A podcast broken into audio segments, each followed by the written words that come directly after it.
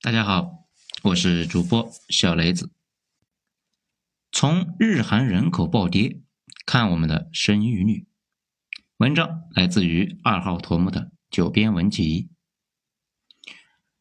这为什么要看日韩呢？因为从某种程度上来讲，日韩就是走在我们前面的排头兵。他们两个跟我们的文化比较接近，战后发展的路径也差不多。都是走代工、外贸、爬科技树的路径，只是呢，韩国的体量小了一点，跟广东差不多。日本跟我国的情况相似性更强。仔细观察一下呀，就能够发现，咱们现在面临的问题，日韩都经历过。我经常在想，我国房价的高位横盘，很可能呢，也是从日本那里吸收了经验教训。中国现在的状态呢，就是既不刺破，也不放任，让市场慢慢消化，应该就是审视了日本当年的教训来搞出来的。而且呢，美国当初制裁了日本，日本很多行业那是一蹶不振，因为日本很多产品主要是卖给美国的，美国不买，那立刻就瘫痪了。我国呢，某种程度上也是吸收了日本的经验，大力的扩展其他市场。比如欧洲和东盟，避免美国一发难，那整个产业就黄了呀。此外呢，还有日本自己的内需啊一直不足，从而呢再需要依赖海外，这也是成为了他们的软肋。我国这一年也在扭转这个趋势。至于生育率，这两个国家面临过的问题呢，现在在中国那也明显出现了。首先呢，我们来说日韩为什么不生了？日韩的生育率呢，毫不夸张的讲啊，已经快到完蛋的境地了。日本六十五岁以上的人口比例超过了百分之二十九，生育率百分之零点六八。就是说啊，日本现在每年死了的人比生出来的人都要多。而韩国呢，生育率是百分之零点九八。韩国人口从二零二一年开始进入了负增长时代。就是说，再过一百个年啊，最后一个韩国人或者是日本人都要消失什么的话啊，其实大家呀不要太有感觉。但其实呢，现在不少的日本废宅恨不得就希望明天世界就全完蛋。人口暴跌，其实最大的问题也是养老金，也就是不会让大家那么痛快，会给所有人一个饱受折磨的死亡。这众所周知呢，养老金有两种理解方式。第一种啊，是你的养老金养了你的父母，将来需要你的孩子来交养老金来养你。这如果你没孩子，或者是全社会的孩子太少了，养活不了那么多老人，那老人们就得自己去上班呢。大家去日本呢，应该都有体会，上班族里面的到处啊都是老人，便利店、超市、商场也到处都是老人。所有老年化严重的国家。最后无一例外都会使劲的推迟退休，说不定呢会一直推到不退休，干到死就算了呗。之前呢日本有政客那就说过这个事情，那你说我可不可以自己攒钱养老呢？这也不是不能啊。不过啊，咱们都是假设现在攒的钱将来能买的东西，但是如果人口一直跌。这想也不用想，人力会贵到离谱。你年轻时候攒下的钱，到老了可能根本就不算钱。就跟几十年前我爷爷呢，准备用五千块钱来养老一样。毕竟那个时候的五千块钱，给人的感觉就好像现在一百万似的。你现在的一百万，可能到你老了，就跟一百万日元似的，就值五万。本来准备过二十年，这没想到只挺了一两年，钱没了，人还在。那为什么他们不生呢？原因有很多，啊，有全球共有的原因，也有东亚特有的原因。来，咱们一个一个的捋清楚。大家看的时候呢，也想想啊，我们自己。首先是全球与此同量的工业化问题。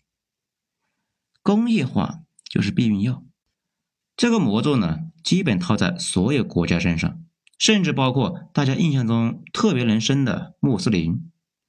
进入工业化社会的穆斯林一样是生育率暴跌，包括伊朗、阿联酋、土耳其啊这样的国家，一样生育率上不去。甚至欧洲呢也是，那边不是吸收了不少的难民吗？这些黑绿一进大城市啊，照样生育率暴跌。前几天呢，微博上有个小伙子说了一个事情，非常有意思。他说，河南和陕西的回族生育率那还不如汉人。因为这两个省的回族主要是集中在洛阳、开封、西安等大城市，而宁夏回族的出生率呢，比汉族高了将近一倍。因为宁夏回族聚集在西海固定区，也就是啊电视剧《山海情》说的那个地方。那个地方呢，工业化程度低，大家向来以生孩子来著称。这讲到这里呢，啊，大家可能就纳闷了，这为什么呢？为什么工业化会导致生育低呢？这里主要有三个原因。第一是教育，教育呢把生育年龄大幅的往后延伸。以前呢十四五岁就生孩子了，接受教育之后啊，一般得到二十来岁，二十多岁刚毕业，再工作几年，直接到了二十大几啊，甚至到三十岁了。三十多岁生孩子负担呢本来就重。而且做决定也更加的审慎，生孩子这个事情越往后决策越难。你如果四十多岁要生孩子，你自己呢压力那就够大了，说不定周围的人也都会劝你啊别冲动。美国那边呢，很多州同婚啊依旧是合法的，这么反动的东西一直持续到现在，那也是这个逻辑。不少美国人呢觉得生孩子就得趁早。他们是习惯法嘛，倾向于保留传统的东西。我之前呢，在美国听一个牧师在电台里面说，女人就应该在十四五岁生孩子，如果要禁止，那就把四十岁生孩子的一起禁止了，毕竟后者的风险会更大一些。现在呢，美国只有三个州禁止了同婚，所以说啊，女人年龄大一些再生孩子是进步。但是呢，付出的代价就是生孩子的机会少了很多。而且啊，教育对生育的影响，并不是简单的推迟生育年龄，而是教育让所有人都痛苦不堪。毕竟，绝大部分人读书的过程并不是什么愉快的体验。等到自己长大了呢，要想生孩子了，想想自己将来又要陪孩子重新走一遍这条路，忍不住精神上那就一哆嗦呀。我之前在某瓣上看到一个妹子说：“为学渣，忍受了十几年的义务教育，再生一个让他忍受十几年，那简直就是犯罪。”这更重要的是，教育这个事情，那不是下馆子，也不是请客吃饭，是赤裸裸的军备竞赛。从入学那就开始刺刀见红，一直呢拼到大学毕业，长达十几年。足够把父母的整个中青年全耗进去，这种消耗战对不少人来说，那想想都虚啊，更别说去实际操盘了。第二呢，是养孩子属于投资，投资必然会抑制消费。本来两口子啊是准备出去追求一下诗和远方，这如果有孩子了，心态那可能就变了。要不给孩子报个兴趣班吧？对于大部分的游戏宅男来说呢，一台四五万的电脑那基本就是顶配了。但是呢，很少有人能够下得下决心来去买它。但是啊，给孩子花钱，基本谁都不会心疼的。东亚地区那这一点是尤其的过分。正常家庭生几个娃之后啊，基本对父母的生活质量那是决定性的打击。很多年轻人干脆就不玩了。既然生下来，那就得养。我不生，那不就行了吗？第三啊，也是最重要的一点，现在的社会呢，其实是越来越透明的。这一点啊，就有点像以前南方人一说起北方的冬天，就感觉啊，北方人全部是在寒风中瑟瑟发抖。至于东北人呢，应该是过着爱斯基摩人的生活吧，出门行动那都得披上熊皮啊。这后来嘛，互联网兴起，才发现不少无良的北方人，大冬天竟然躲在零下三十度的家里面，吃着雪糕，涮着火锅呢，这内心就崩溃了呀！然后强烈要求南方也集中供暖。啊，这个呢，不过段子归段子哈，现实世界里边，全世界都在从寒冷的地区往温暖的地区来搬迁。日本那么大的一个北海道，现在人口还没有驻马店多。我国的东北人也在向海南迁徙，今后啊，这个趋势会继续的。社会阶层也一样，一直都存在。以前呢，只是不太知道啊，全靠想象。农民以为啊。皇帝那是用金锄头的，皇后娘娘吃煎饼果子那是要加三个蛋。直到互联网把整个社会都什么面目啊，直接放在大家面前。本来呢过得还不错，这一对比呢，我就觉得自己简直是在生存线上徘徊呀。别人吃的那叫美食，自己吃的那是饲料，这不少人直接就崩溃了。所以说呢，穷不穷这个事，很多时候啊。是个观念，相同收入在不同环境里面，那会完全不一样。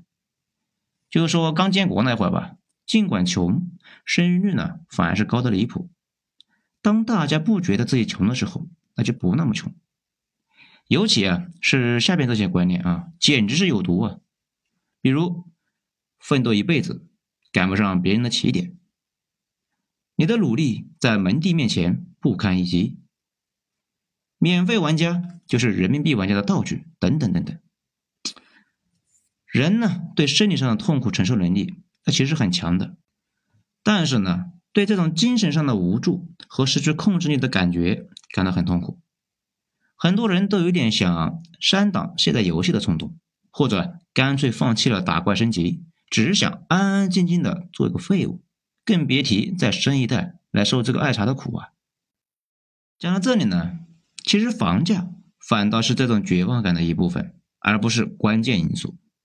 大家再想一想啊，鹤岗的房价，它都成了地板价了吧？也没听说那个地方人口暴涨吧？这些都是对生育率造成巨大的影响。如果把生孩子这个事情当成玩游戏，那玩游戏的这个人就跟绝地求生啊在线人数一样，迅速暴跌。咱们再来说一下东亚特色。如果说中日韩那有什么特色，那无疑就是儒家文化下的那种隐忍、勤奋和内敛。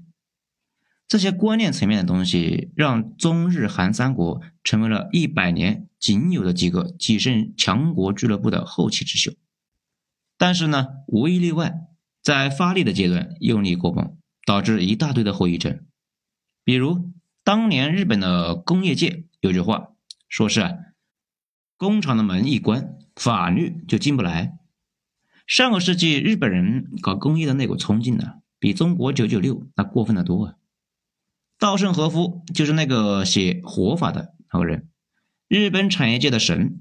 他呢，最早手底下的那群人，基本的操作就是每天要干活十八个小时，这就意味着每天除了吃饭睡觉以外，那都是在干活，甚至吃饭睡觉的时间都被压缩了。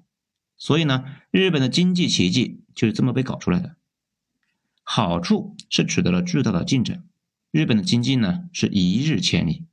这毛病也很明显。那些奋斗狂成为了管理层之后，天天就跟年轻人扯当年的辉煌往事，并且表示年轻一代都是废物，连当年一半的努力那都达不到，这就成功的把年轻人给吓废了呀！而且呢。年轻人也不想去过那种当年的生活，甚至觉得呢，当初都那样奋斗了，还是迎来了大停滞，那现在的奋斗又有什么意义呢？而且奋斗这个事情那是需要动机的，动机有两种，第一是对贫穷的恐惧，这个呢谁都怕，但是不是谁都有感受呢？第二是对美好生活的向往，那很多人并不向往。日韩崛起那一代人的奋斗动机，往往来源于对一无所有的恐惧。毕竟这两个国家的战后那是一穷二白，努力来摆脱那种悲惨境遇，成为了早期那些人的原动力。再苦，那也觉得比战后住在瓦砾里面强啊！再累，一想到今后会好起来，那就忍了。但是年轻一代缺乏悲惨的经历，也就缺少对贫穷的恐惧，生活。本来忧郁，慢慢的那就不太明白，那么艰苦的奋斗到底是为了什么呢？不仅不明白，反而要对那种奋斗的过程充满恐惧。人一旦要是虚了，就哪哪都虚，怕奋斗，慢慢的呢也怕抚养孩子，怕做父母承担责任，怕竞争，可以理解成一个恐惧全家桶。这些观念呢就跟病毒似的席卷整个社会，越来越多衣食无忧的人决定放弃奋斗和生育，简单躺下来做个废物。当初父辈躺下就得全家饿死。所以呢，必须得起来干活呀，而自己躺下那也饿不死，不仅饿不死，反而呢能更快乐一些。为什么不呢？不仅如此，中日韩三国还有一个明显的特点：大城市特别大，那这也没办法的事，人多地少，而搞超大城市呢，又是效率最高的发展方式，落后国家就没什么更好的选择。但是呢，这个玩意的好处和毛病。那都很明显，城市越大，人的幸福感越差。大家仔细体会一下，是不是？可是又没有更好的办法呀。那到底还有没有救呢？好，没睡的那就稍微坚持一下，下一章咱们接着再说。